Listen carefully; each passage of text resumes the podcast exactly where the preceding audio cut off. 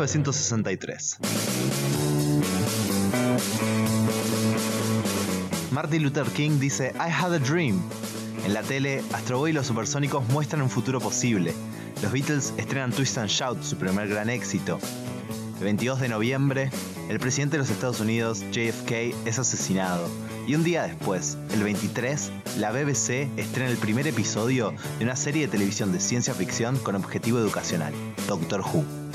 Nadie esperaba que más de 50 años después no solo sigamos hablando de esa serie, sino que todavía sigan emitiéndose episodios nuevos. Will Doctor Who skate this time?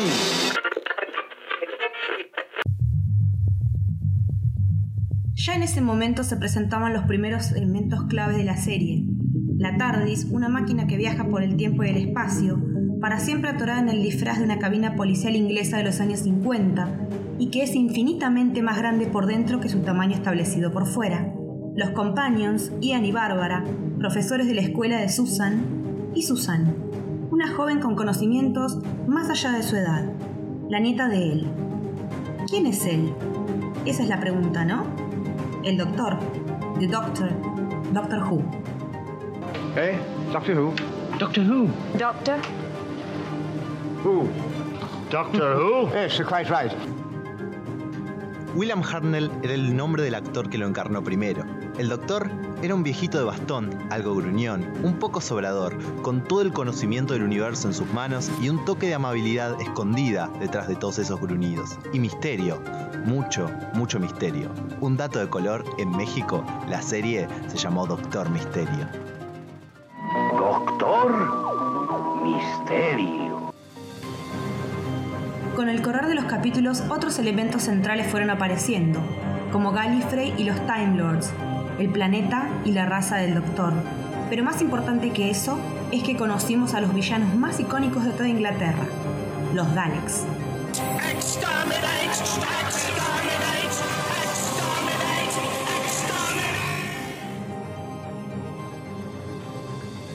Mientras todos estos elementos son clásicos aún hoy en Doctor Who, solo uno de ellos fue el que permitió que la serie siga existiendo en la actualidad, la regeneración. En 1966, la vejez de Harnell complicaba mucho los rodajes y su salida al show era inminente. Para evitar la cancelación del programa o reemplazarlo por otro actor sin ninguna explicación, Sidney Newman tuvo la idea perfecta. El doctor tiene una habilidad especial.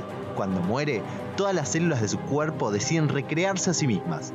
Ahora el doctor es una persona nueva, con un cuerpo nuevo y una mente nueva, pero con los recuerdos de su vida anterior.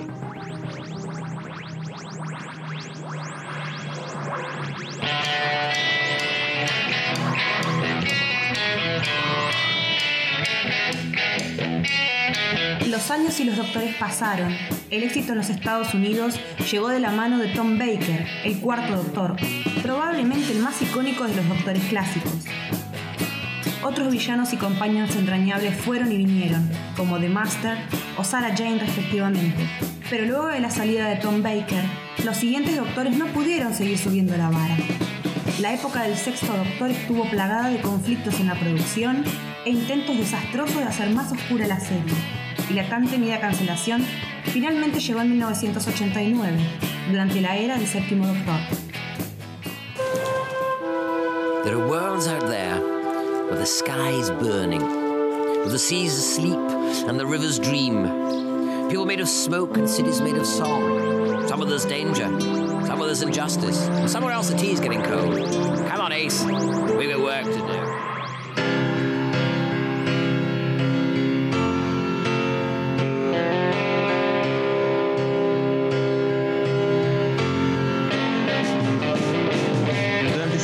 No hubo ninguna señal masiva de la vuelta de Doctor Who, hasta que en 1996 la BBC salió con Fox en una coproducción entre el Reino Unido y los Estados Unidos.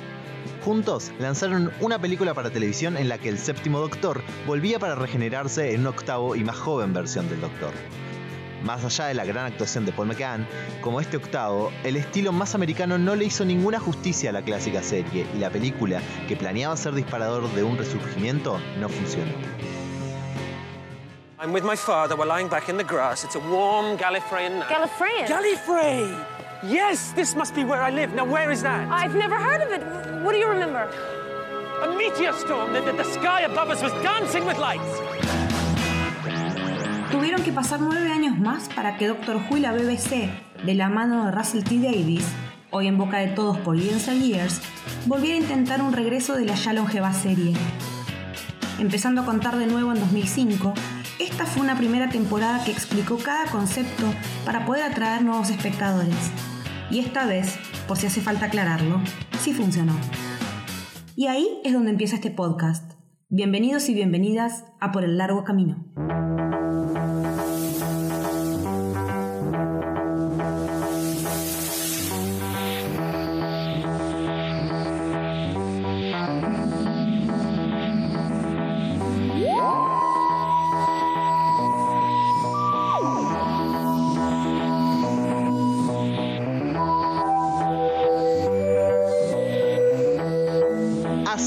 Esto es Por el Largo Camino, un podcast de Doctor Who. Mi nombre es Julián Capper y no voy a estar solo en esta aventura, en esta TARDIS, por todo el tiempo y el espacio. Voy a estar también acompañado de Leticia Bellini. Hola Leti, Hola Juli, ¿cómo va?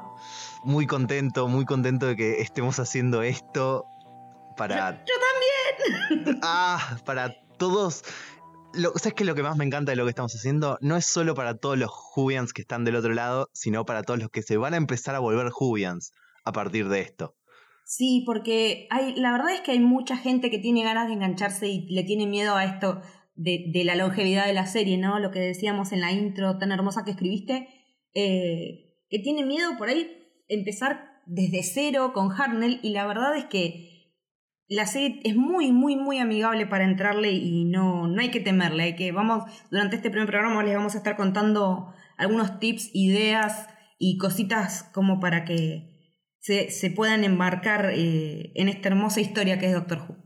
Sí, hay algo que, para, para ya ir metiéndonos y, y hablar un poco de, de- por qué funciona Doctor Who, que es un poco de lo que vamos a tratar de desenredar durante todo el podcast. Em, hay algo que siempre la gente que hizo Doctor Who entendió muy bien, sobre todo a partir de la, de la época moderna, y es eh, formas de atraer al nuevo público, lugares donde podés empezar varios. Hay un montón de lugares por donde agarrar Doctor Who. Sí, no, no, te- tiene, precisamente al ser una serie que va saltando en tiempo y espacio, porque por ahí arrancás eh, en Londres en 2005 y por ahí después te vas a la Londres de Shakespeare o te vas a un planeta dentro de millones de años cuando la Tierra está por morir y en cualquiera de esos momentos podés engancharte y, y si bien hay historias de continuidad más adelante en la serie, eh, hay momentos de entrada, hay momentos de partición entre doctores que también nos generan una, una facilidad de enganche. Sí, hay cierres siempre, hay, hay etapas que se cierran en donde puedes agarrar y después volver para atrás, hay un montón de lugares por donde agarrarla. ¿Te parece que también, esperando que haya tal vez alguien del otro lado que ni siquiera sabe bien de qué trata Doctor Who, que está de curiosidad, digamos brevemente de qué trata? Sí, más vale, totalmente, porque si la estamos vendiendo tenemos que decir que, qué es lo que estamos vendiendo. ¿Qué es lo que estamos vendiendo, no? Eh, como ya más o menos adelantamos, Doctor Who es una serie sobre viajes en el tiempo y el espacio. El protagonista es el Doctor, un alien de una raza llamada los Time Lords, que desarrollaron esta habilidad de viajar a través del tiempo y el espacio con sus máquinas llamadas la TARDIS. En inglés, Time and Relative Dimension in Space, que quiere decir que el- como que el tiempo y el espacio son relativos en cuanto a las dimensiones en las que nos podemos mover para ir y venir en, este rango de, de coordenadas tan desparejadas o tan disímiles, ¿no? Exacto. Y lo que sucede es que el Doctor todo lo que hace es vivir aventuras. Es una serie de aventuras a través de muchas épocas, a través de todos los planetas posibles que puedan llegar a existir. Él va viajando con acompañantes casi siempre humanos, a veces no, a veces sí. Eh, viaja tratando de resolver problemas y vivir aventuras, eh, enfrentarse a peligros. Pero además eh, de las aventuras, eh, en su momento la serie cuando se creó tenía como un fin, un propósito educativo, como que fuera para chicos, pero en este reboot, no, no es un reboot en sí, pero en este relanzamiento que hubo en el 2005, la serie como que no se, no se centró tanto en eso y también trabajó más en lo que son las relaciones entre las, entre las personas, sean o no humanas, y qué es lo que hace que podamos conectarnos con los demás, que por lo menos eso es algo de las, de las cuestiones en las que vos ves que hay una continuidad en los distintos doctores, eh, y que, que, lo importante es que todos somos importantes, precisamente, que nadie está acá para eh, pasar una vida y ya, sino que todos tenemos algo que aportar a esta historia enorme del universo que, que el doctor va explorando. Y además, eso tal vez un poco del mundo que, que rodea al doctor, pero también el doctor en sí mismo y sus diferentes versiones, como dijimos en la narración, él tiene esta habilidad de regenerarse y de ser una persona nueva con los mismos recuerdos de antes y eso permite también distintos acercamientos a cómo puede ser una persona prácticamente inmortal y que puede viajar por el tiempo y el espacio. Y es muy interesante los distintos desarrollos que se hacen sobre ese tipo de persona. Sí, porque estamos hablando de, de una raza de seres que pudo dominar esto de viajar por el tiempo y el espacio, y al momento de empezar en 2005, el doctor tiene más o menos 900 años ya. Sí. Entonces, toda la experiencia que puede haber tenido él durante esos, esos 900 años, la vamos a conocer en distintos flashbacks, vamos a conocer mucho de su historia, vamos a saber por qué él, cuando arranca la serie, tiene una visión de mundo y una visión de, de todo de, de, una determinada manera y cuando va avanzando y se va regenerando va teniendo otras, pero siempre desde un lugar de con una calidez y con una calidad que hace que te enganches con la serie, ¿no? Never be cruel and never be cowardly and if you ever are, always make amends. Yo creo, decime vos qué pensás, que la serie moderna de Doctor Who, que como dijimos empieza en el 2005, tiene tres momentos claros donde podés entrar. Sí. Y dos debatibles pero válidos. Sí, sí, sí. ¿Cuáles serían? A ver si, somos, si son los mismos que estoy pensando yo. A ver, momentos clave para entrar, eh, ideales para eso, tenés el 2005, cuando la relanzaron. Sí, como para, digamos, eh, el, el, punto cero eh, de, de, este nuevo, de esta nueva etapa, como empezar desde el primer episodio del noveno Doctor, que se llama Rose. Sí, que como dijimos, es la temporada 1 de la serie moderna. Realmente dijeron, vamos a hacer una serie que se pueda ver desde acá sin haber visto el Doctor Who clásico como se conoce en el fandom Whovian. Sí, pues yo no vi Classic, vi muy poquito, es una de las deudas pendientes que tengo y no siento que me falte nada como para poder entender todo lo que ya vi. Exactamente. Eh, para mí el siguiente punto clave donde te podés sumar a la serie es en el 2010 con el cambio de showrunners. Russell T. Davis sale y Steven Moffat, que lo pueden conocer por Sherlock, por ejemplo, que ya había estado escribiendo para Doctor Who, es el nuevo showrunner, el nuevo productor eh, general de la serie, digamos, y es un gran punto para empezar también. Se toma el trabajo de explicarte bastantes cosas de vuelta. Sí, es como que en, en, esa primera temporada te explican un montón de cosas, pero después al, al, cambiar también el doctor eh, se resignifican otras y cuando cambiamos de showrunner todo de vuelta, pero tampoco se hace denso y no se hace reiterativo tampoco porque entre tanto ir y venir te hace falta refrescar cosas. Exactamente. Eh, y el último punto clave o muy, muy hecho para que puedas arrancar, aunque yo no lo recomiendo personalmente, pero está hecho para esto, es la temporada, la última temporada que salió, Sí. Eh, también nuevo cambio de showrunner, entra Chris Kimnall, la primer doctora mujer, Jodie Whittaker, es la temporada número 11 y es, también está hecha para que el que no vio la serie pueda entrar a través de esa temporada. Sí, no, no lo recomendamos por ahí por el hecho de que eh, todo lo demás es buenísimo y la temporada, esta temporada que vos decías por ahí en particular a nosotros no, no, no, nos gustó mucho. Viene un poco floja de papeles, pero ya llegaremos a eso, hay tiempo, sí, hay sí, tiempo. Sí. Tenemos todo un podcast y un montón de programas en el medio para, para hablar de eso. De todos modos, eh, cabe decir que yo conozco mucha gente que ha entrado a la serie tanto con el primer capítulo de Tenant, el, eh, un especial de Navidad en el año 2006, o con Deep Breath, el primer capítulo de Peter Capaldi, el doceavo doctor, conozco gente que ha entrado con esos capítulos, no son tan explicativos porque esos sí vienen con un poco más de peso atrás de, de lo que venía sucediendo, pero hay sí. mucha gente que ha entrado por ahí y después ha vuelto para atrás o en el momento que quisieron. Me parece que lo que hablábamos es un poco eso, es no importa de dónde la agarres, mientras te enganches, mientras te, te, guste, siempre vas a tener tiempo de volver atrás, ir agarrando los pedazos que vos querés para armarte la historia. Aparte la serie tiene muchos capítulos que empiezan y terminan. Si bien tiene una continuidad, eh, Sí. a veces es, muchas veces es autoconclusiva. Y, hay, y tal vez por ahí se puede probar con determinados episodios que son excelentes para ver si el tono de la serie es el que te interesa para, para engancharte o, o no. Porque también es una de las cosas que, que, que tiene maravilloso el mundo de las series, que no todas las series son para todos y está perfecto porque todos tenemos distintos disfrutes. Sí, y nosotros de esos capítulos tenemos dos que elegimos. Sí. Me parece que podemos decir que no solamente son dos que elegimos nosotros para que ustedes puedan tener un gusto de Doctor Who si no quieren empezar de cero todavía, son dos capítulos que la mayor parte de la gente que quiere mostrarle Doctor Who a otro te va a mandar, es uno de estos dos. Sí, sí, son los episodios de entrada por distintos motivos. Son re lo que. La esencia de la serie está encerrada en Sí, ellos. es, es- es exactamente eso. En estos dos capítulos se siente perfecto de qué trata Doctor Who en su totalidad. Es muy gracioso porque cada uno de nosotros, bueno, cada Jubian tiene en realidad un doctor preferido. Y los capítulos que elegimos para contar, ninguno de, los nues- de nuestros doctores preferidos está en los capítulos que elegimos para No. contar. No, totalmente no. En mi caso es Ten, que es el de Tenant. Eh, y en el mío es Peter Capaldi, el doceavo doctor que se lleva todo mi corazoncito. Eh, bueno, vos querías comentar eh, Don't Blink. Blink, así es. eh, Yo nunca me acuerdo si es Blink o Don't Blink. Em, el capítulo se llama Blink, es de Moffat, el siguiente showrunner, y es uno de esos capítulos donde el doctor no aparece tanto. Y ustedes se preguntarán por qué si me quiere mandar a ver Doctor Who me manda a ver uno donde el doctor, el protagonista, no aparece. Este capítulo es tan bueno y marca tanto la esencia del doctor que lo tiene lo justo y necesario. Sí, es, es uno de los, de, los, de los highlights de ese episodio porque, porque es un episodio súper compacto. Sí. Contadan- contanos un poco más o menos de qué la va.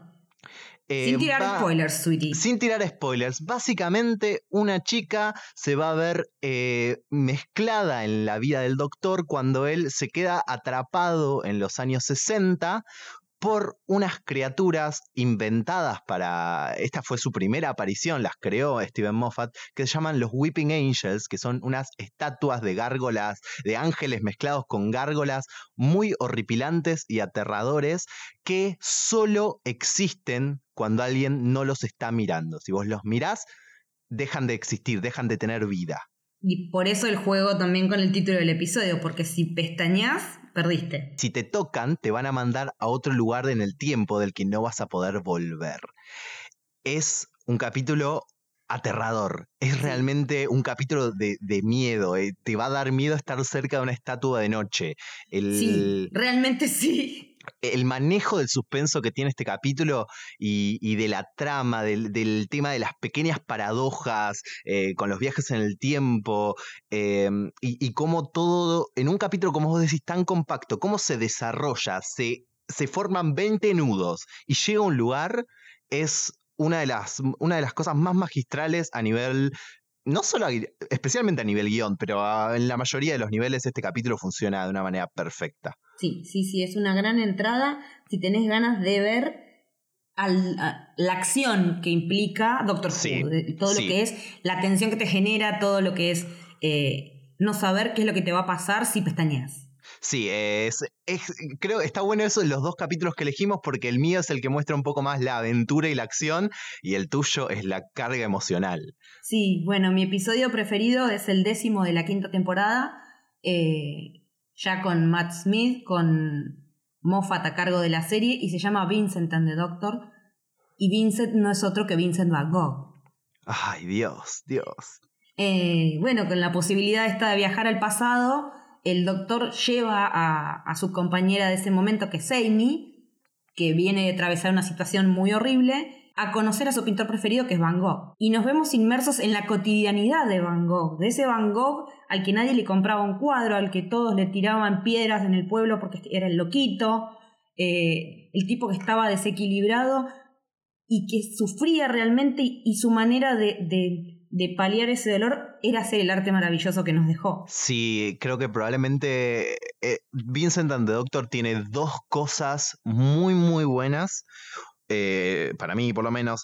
Una es el manejo del arte, el manejo de cómo él usa el arte, de cómo te representa, cómo te representa pinturas en, Vos en- ves vos ves los cuadros de Van Gogh plasmados en la escenografía. Sí, es- eso es increíble. El- el- la dirección de arte en este capítulo para representar esas cosas es, es brillante, es realmente brillante. Y la otra pata, como, como lo decíamos antes, que tiene muy buena, es lo emocional. Sí, porque eh, el, el relato está enmarcado en, en cuanto a que hay, bueno, hay un alienígena que aparece de repente eh, por ahí, por la zona en la que vivía Van Gogh, y el tema es que no se ve, no se ve a simple vista, y juega también con el tema de, de esto de que, que él es- como él está loco, como él Claro. se autodenomina loco y todos lo llaman así, si existe o no existe eso que, que está ahí y que genera un daño, y por qué esa criatura tiene ese problema que tiene, por qué es agresiva, y, y también esta cuestión de, de la salud mental y lo que nos dice es que está sintiendo todo tanto que no le queda otra que tirarlo sobre el, sobre el lienzo y que eso tampoco le alcance porque ya sabemos todos cómo terminó Van Gogh y lo que la serie hace es darle una vuelta de tuerca a esa cuestión del reconocimiento de Vincent, de que Sí. ese reconocimiento que él no vio.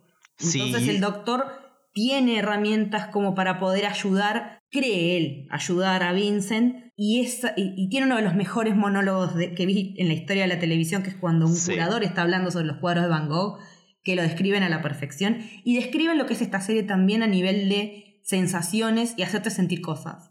Porque además, justo después de ese monólogo que van a ver al final del capítulo, está tal vez lo que yo considero probablemente top 3 de las lecciones, porque Doctor Who es una serie que te da lecciones más importantes eh, que, que por lo menos a mí me ha dado este programa, eh, y cómo utiliza el personaje de Van Gogh y su arte y su sufrimiento, no solo para hablarte, como vos bien dijiste, de la salud mental, sino de las idas y vueltas de la vida, de los momentos buenos y los momentos malos y cómo se representan, es, es, es enorme, es realmente enorme.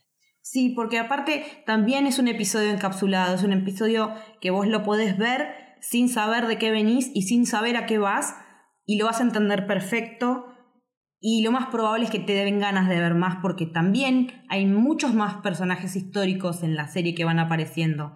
Así de la nada, me bueno, me acuerdo como decía hoy de Shakespeare, de Dickens, eh, la reina Elizabeth, hay un montón, sobre todo, bueno, personajes ingleses porque la serie es inglesa, ¿no? Pero Claro.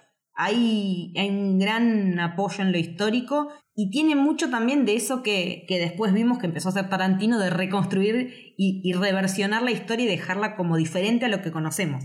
Sí, eh, algo que, que capaz eh, está bueno mencionar y porque es una de las preguntas que más suelen salir cuando, bueno, viajes en el tiempo, pero ¿cómo manejan el tipo de viajes en el tiempo? Doctor Who tiene sus propias reglas y muchas veces las va a ir haciendo a medida que vayan saliendo y, Y las va a ir reescribiendo también cuando Sí. haga falta. Eso también. Pero, p- claro, pero uno de los conceptos que tiene que a mí me parece muy bueno, eh, muy útil para los escritores, pero que funciona muy bien en la serie y que tiene que ver mucho con el capítulo de Vincent son los puntos fijos en el tiempo. Hay cosas son que, importantísimos. Claro, son muy importantes. Hay cosas que son puntos fijos en el tiempo, que son tan grandes, tan importantes para toda la historia del universo que siempre van a tener que pasar. Pero hay algo maravilloso que tiene Doctor Who y es muy importante dentro de la serie también, no solo para el espectador. Eh, a veces se pueden jugar con esos puntos fijos en el tiempo. Hay algo alrededor que se puede eh, utilizar para algo bueno. Sí, como que se le puede dar un reencuadre de alguna manera, como Sí, ajustar las tuercas a ver qué onda con eso que no podemos modificar. Exactamente. Y bueno, nada, es obvio que en algún momento va a ir al tema de Hitler, porque todos cuando hablamos de viajes en el tiempo decimos, ¿qué pasa si matamos a Hitler de bebé? Y Doctor Who no le escapa a eso No. y, lo, y lo resuelve de una manera muy copada, muy interesante. Eh, bueno, nada, ya se darán cuenta que no estamos tirando spoilers, la idea es que si se enganchan se vayan sorprendiendo, pero vamos tirando así como algunos, algunas cositas como para... como Para llamarles la atención, se los vamos a decir. Hay un capítulo que se llama Vamos a matar a Hitler. Se llama Vamos a matar a Hitler, exactamente. Eh, Ese es el título del episodio. Y ustedes verán qué sucede. Sí. It's a police telephone box from London, England. That's right, Adolf. The British are coming. Para seguir atrayendo nuevos espectadores a esta maravillosa historia que es Doctor Who, Leti, ¿cómo arrancaste vos con Doctor Who? ¿Cuándo? ¿Cómo? ¿Qué te atrajo? ¿Cómo lo viviste? Em, yo empecé a ver Doctor Who en 2011 porque me la recomendó un amigo en Twitter al que le voy a estar siempre agradecida a Pablo, así que miles de gracias. O sea que cuando yo empecé ya estaba Matt Smith eh, por empezar su segunda temporada, así que yo ya tenía toda la temporada de Nine, que es Christopher Eccleston, toda la todas las temporadas de Ten, que es Tenant, y una de Matt Smith, que me costó un montón la transición, cuesta la transición entre Sí. doctores, y después decir, sí, al final terminás queriendo. Yo entré en ese momento y cuando empecé a ver el primer, yo arranqué por el orden cronológico, no hice ningún orden machete ni nada. Yo empecé con el primer episodio de 2005 y dije, ¿qué mierda es esto? Porque la verdad que ese primer episodio, ni bien arranca, vos decís, ¿qué onda que hay maniquíes Es muy que falopa. están vivos? Y los Em, efectos son malísimos. Sí, lo, lo vamos a, a charlar la, en el próximo episodio cuando Sí. abarque- empecemos a abarcar las temporadas, pero hay que decirlo, si van a empezar por la por el 2005, por la primera temporada de la serie moderna, que es, me parece lo que los dos les recomendamos personalmente, sí, sí. empiecen por, por la primera temporada del 2005. Hay una campaña incluso en internet que da vueltas hace años que se llama Don't Skip Nine. No te tipo, saltes te- a nueve. Exacto, empiecen por la primera temporada del 2005, vale la pena, pero disclaimer, hay que avisarlo, los primeros capítulos son un toque falopa, sobre todo el primero. Recontra. Eh, Hmm. Es muy falopa, sí, sobre todo en, la mitad del capítulo es, uff, Sí, pero... Sí, sí. Hoy pero lo lo volví vale. a ver y sí, pero después sucede algo en el episodio que hace que te enamores inmediatamente del doctor, Sí, que te lo pinta de cuerpo entero y ya quieras saber más de este tipo que viaja en esa caja azul y que se lleva a Rose, que es la brillante, la genial Billy Piper, te la lleva con él a pasear por el tiempo y el espacio. sí, eh, así que el disclaimer es ese, arranquen por 2005, pero denle, denle un par de capítulos porque... Créannos que todo esto que les estamos contando está ahí y no tarda Sí, sí. mucho en aparecer. Em, y después del, del paso así entre, entre Tennant y Matt Smith, que te costó un poco. Me costó un montón. A ver, me costó pasar de 9 a 10. Porque para cuando se va a 9, ya lo querés tanto que no podés creer que no vaya a estar más. Sí, tiene una sola temporada nueva. Sí, sí, sí, porque Christopher Eccleston es un tipo bastante cabrón. y de hecho, hoy por hoy no participa en, en- en eventos de la serie, no estuvo en, en el especial de los 50 años. Pero pareciera que él dijo siempre, me comentabas vos el otro día, yo no sabía que iba a hacer convenciones y qué sé yo cuando necesitara plata y, y de repente ahora está empezando a ir alguna que otra. Sí, claramente necesita plata en este momento. Sí, pero es una lástima que haya quedado tan renegado porque su doctor es una puerta de entrada maravillosa a la serie, él le, le puso todo a, a su personaje y, y realmente es una pena, es una pena. Sí. Cuando entra Ten es raro porque yo no sabía qué quería decir que se regenerara y qué condiciones implicaba una regeneración. Yo traté de no leer nada en Wikipedia, me quería sorprender, más allá de que no me molestan los spoilers. Y es raro porque el tipo se tiene que reacomodar, porque le cambió todo el cuerpo, toda, Sí. todo su organismo se transforma y eso implica un shock enorme, porque en un Sí. primer momento ni siquiera se acuerda quién es, ni qué es, ni qué nada, hasta que se empieza a sentar toda su cuestión molecular. Y Tennant lo hace suyo de una manera Es. que no se puede describir. Es necesario ver lo que hace David Tennant, a que muchos pueden conocer como Barty Crouch Jr. de, de Harry Potter. Sí. La mayoría lo conocíamos de ahí de antes. Sí, sí, yo lo, lo tenía ahí. Más allá de que ahora también es Killgrave de Jessica Jones y un montón de otras cosas. Eh, es el doctor que para mí encarna a la perfección lo que, lo que es Doctor Who. Y ya cuando está él, eh, todo ese run de tres temporadas es maravilloso. Y lo lloré de una manera cuando se fue que no te puedo explicar. Y en un primer momento a Matt Smith medio que no lo podía ni ver. Me costó muchísimo, muchísimo aceptarlo. Después lo terminé queriendo. Y Obvio, te acostumbras a las regeneraciones y a los cambios, pero pues, en ese momento fue un piedrazo. Hay, hay otro conocimiento popular entre, entre la gente que, que vemos Doctor Who, y es que hay un ciclo que se repite siempre, que empezás odiando a un doctor Sí. generalmente. Lo empezás, eh, eh, generalmente, no siempre, pero es muy común que vengas tan emocionado del doctor anterior, porque esto hay que decirlo, no ha habido ningún actor malo haciendo el doctor. No, para nada, nunca. Jamás. En más de 50 años no hubo un actor malo. Ni Eh, siquiera Magan, Magan es un actorazo, lástima es que la increíble. serie está- la película que hicieron fue yanquizada mal. Sí. Eric Roberts hace del máster que es como el némesis eterno del doctor y decís, ¿qué hace este tipo acá? Sí, sí. Y, y por eso vos- hay como un ciclo donde vos venís muy manija del doctor anterior y, y se va y vos llorás y decís, no quiero a este tipo nuevo, no me interesa, yo quiero seguir como estaba antes y te va a ganar.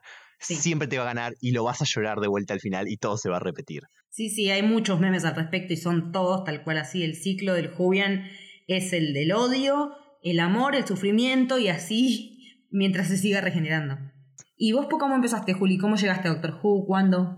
Muy parecida a tu historia, pero unos pocos años después yo la agarro en 2013, eh, un poco impulsado por eh, también amigos en Twitter que, que la venían viendo y, y yo venía tipo...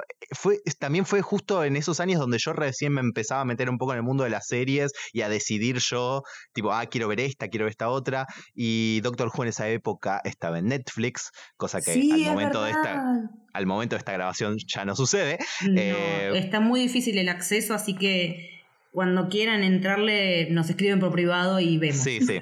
Empujados a la delincuencia. Eh, pero estaba en Netflix y, y la empecé a ver por estas recomendaciones de amigos en Twitter y realmente me comí las temporadas eh, de Eccleston y de Tennant. Eh, la de Eccleston incluso la vi más que nada esperando llegar a Tennant. Yo sabía que Tennant era el siguiente, estaba como ya quiero ver a Tennant, ya quiero ver a Tennant. Y de todos modos, cuando se fue Eccleston lloré, porque es como decís, lo que te vende ese chabón, ese personaje en una temporada es increíble, es realmente increíble. Eh, fui muy feliz con Tennant, con sus tres temporadas. Cuando él se fue, de vuelta me lloré la vida, lloré mucho más. Ay, sí, por favor. y vi, me acuerdo que al toque que lo terminé, a lo sumo habrá sido el día siguiente, vi el primer capítulo de Matt Smith y no Mm. vi más Doctor Who por un mes. No quería saber nada. Dije, no puedo hacer esto ahora, tipo, tengo que hacer el duelo, no, no Sí, puedo sí, hacerlo ahora. Es necesario el duelo, tal cual. Y me acuerdo que yo la empecé a ver a fin de agosto, principio de septiembre de 2013. La dejé, tipo, llegué a ese momento de Matt Smith y la dejé de ver por un mes en octubre. Y fue 2013, era el 50 aniversario.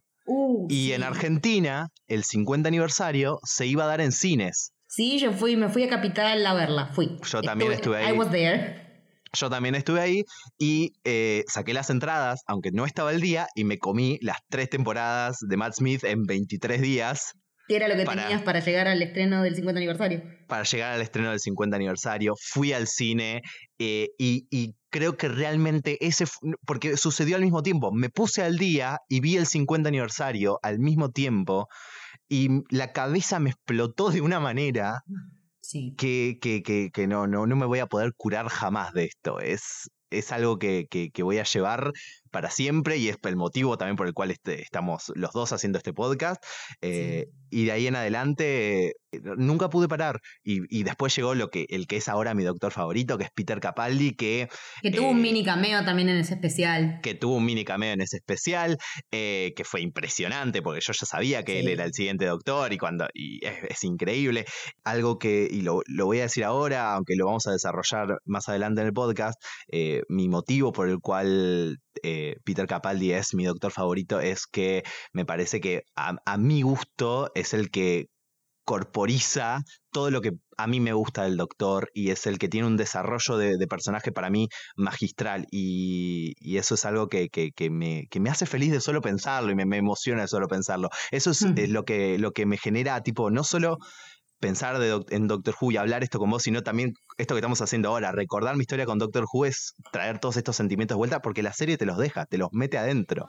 Something I believe in my faith love. In all its forms, is the most powerful weapon we have. Because love is a form of hope, and like hope, love abides in the face of everything. Y aparte, el hecho de cómo nosotros empezamos a trabajar juntos también tiene que ver con Doctor Who. Sí. Bien nosotros no nosotros estuvimos podcasteando toda la última temporada de Game of Thrones para El Camino del Héroe. a los- Que le mandamos que le mandamos un beso hermoso a los dos, a Lucas y a Camito. Pero cuando estábamos viendo con Lucas qué podíamos hacer, a quién le podíamos a quién podíamos invitar, eh, él te había estado stalkeando un poco en redes. Me mostró una foto de una repisa tuya que tenías en Instagram, que tenías cosas de Doctor Who y dije, listo, este chabón. Doctor Who une. sí, así de corta. Eso, ese fue tu casting. Es que sí, es que Doctor Who une, es así, Sí, funciona así.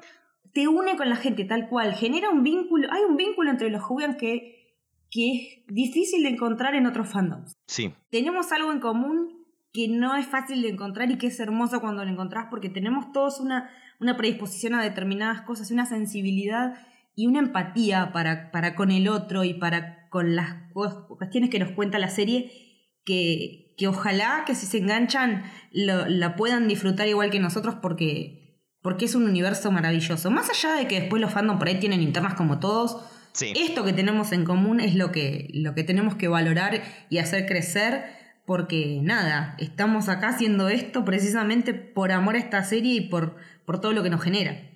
Sí, y no solo, mm, eh, que me parece para, para ir también llevando a este, a este lado de la charla, eh, no solo lo estamos haciendo por el amor también que tenemos por esta serie, eh, pasa mucho que cuando Doctor Who te, cuando Doctor Who te gusta, en la mayoría de los casos lo amás.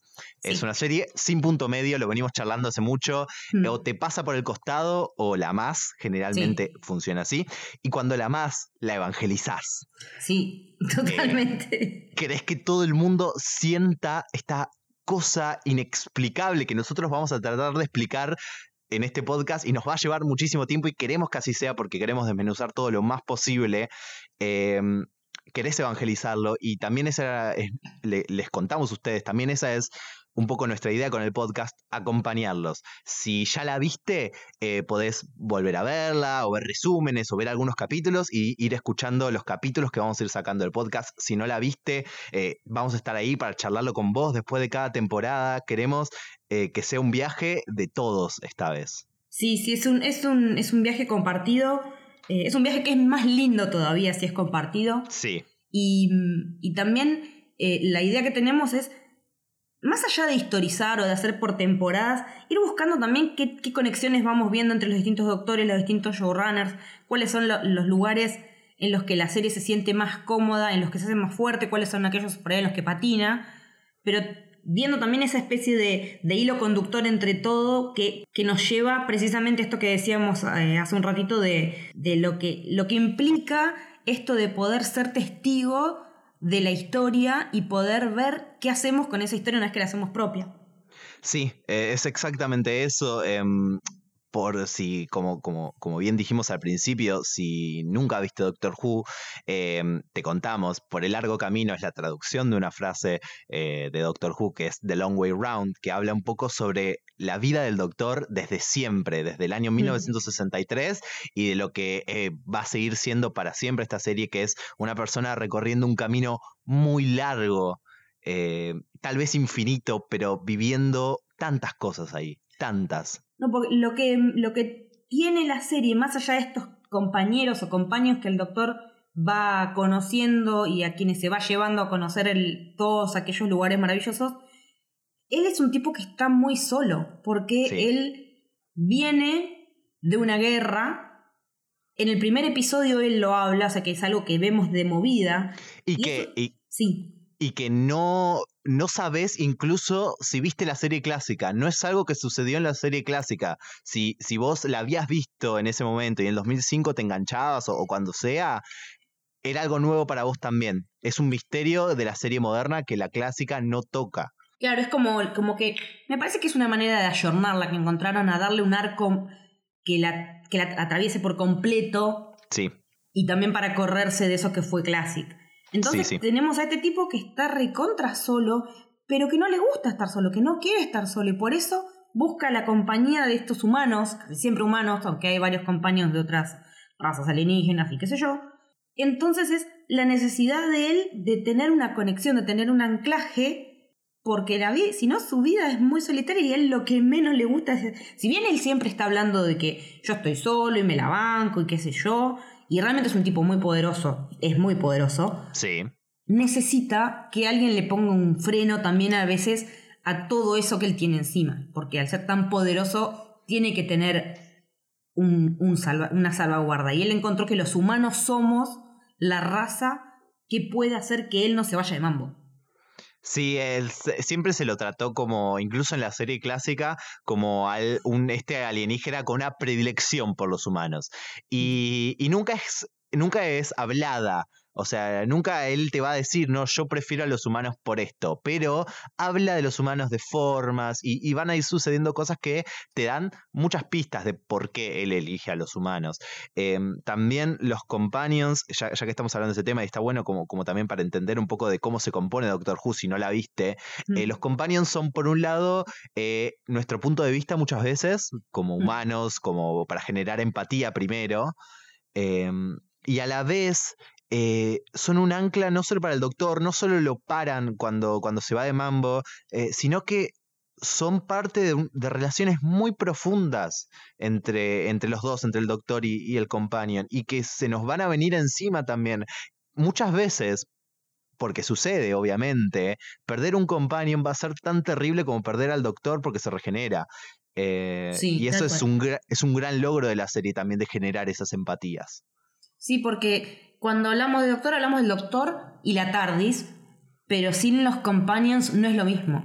Entonces No, la no historia del doctor no tiene el sentido que tiene si no estamos nosotros de alguna manera con él. Y él también, lo que vos decías, eso de que no lo dice directamente, pero lo da a entender, eh, en general lo explica o lo, o, lo, o lo da a entender cuando estamos en peligro y nos tiene que defender o nos tiene que ayudar con algo y a los alienígenas, a- por ejemplo, en general son alienígenas que quieren venir a invadir la Tierra, se les planta y él les dice que la Tierra está fuera de alcance porque él los va a proteger y ahí es donde vemos también esa necesidad de pertenecer a él, de, de que él tiene, de alguna manera. And who the hell are you anyway? I'm the Doctor. I'm a Time Lord. I'm from the planet Gallifrey in the constellation of Casterbarus. I'm 903 years old, and I'm the man who's going to save your lives and all six billion people on the planet below. Entonces, como más o menos veníamos eh, hablándoles, esto es un poco nuestro llamado a, a ustedes a que se animen a ver Doctor Who si nunca la vieron, o a redescubrirla si ya la vieron y, y buscarle más aristas. Eh, es el- lo que nosotros llamamos el capítulo cero. En los próximos episodios vamos a ir. eh, la idea es trabajando temporada a temporada, pero también muchas veces nos vamos a detener cuando la temporada lo amerite. Nos vamos a tomar nuestro tiempo. Vamos a hablar de algún episodio en particular. Podemos llegar a hablar de un villano, puede ser que hablemos de un episodio que nos encanta, de algún Sí. arco narrativo en especial, porque también la serie tiene muchos arcos eh, muy, muy determinados. Eh, y además también vamos a tener invitados que también van a poder contarnos su experiencia con Who, sus, sus episodios preferidos, su doctor preferido, su época, porque tam- también puede ser gente a la que le guste Classic.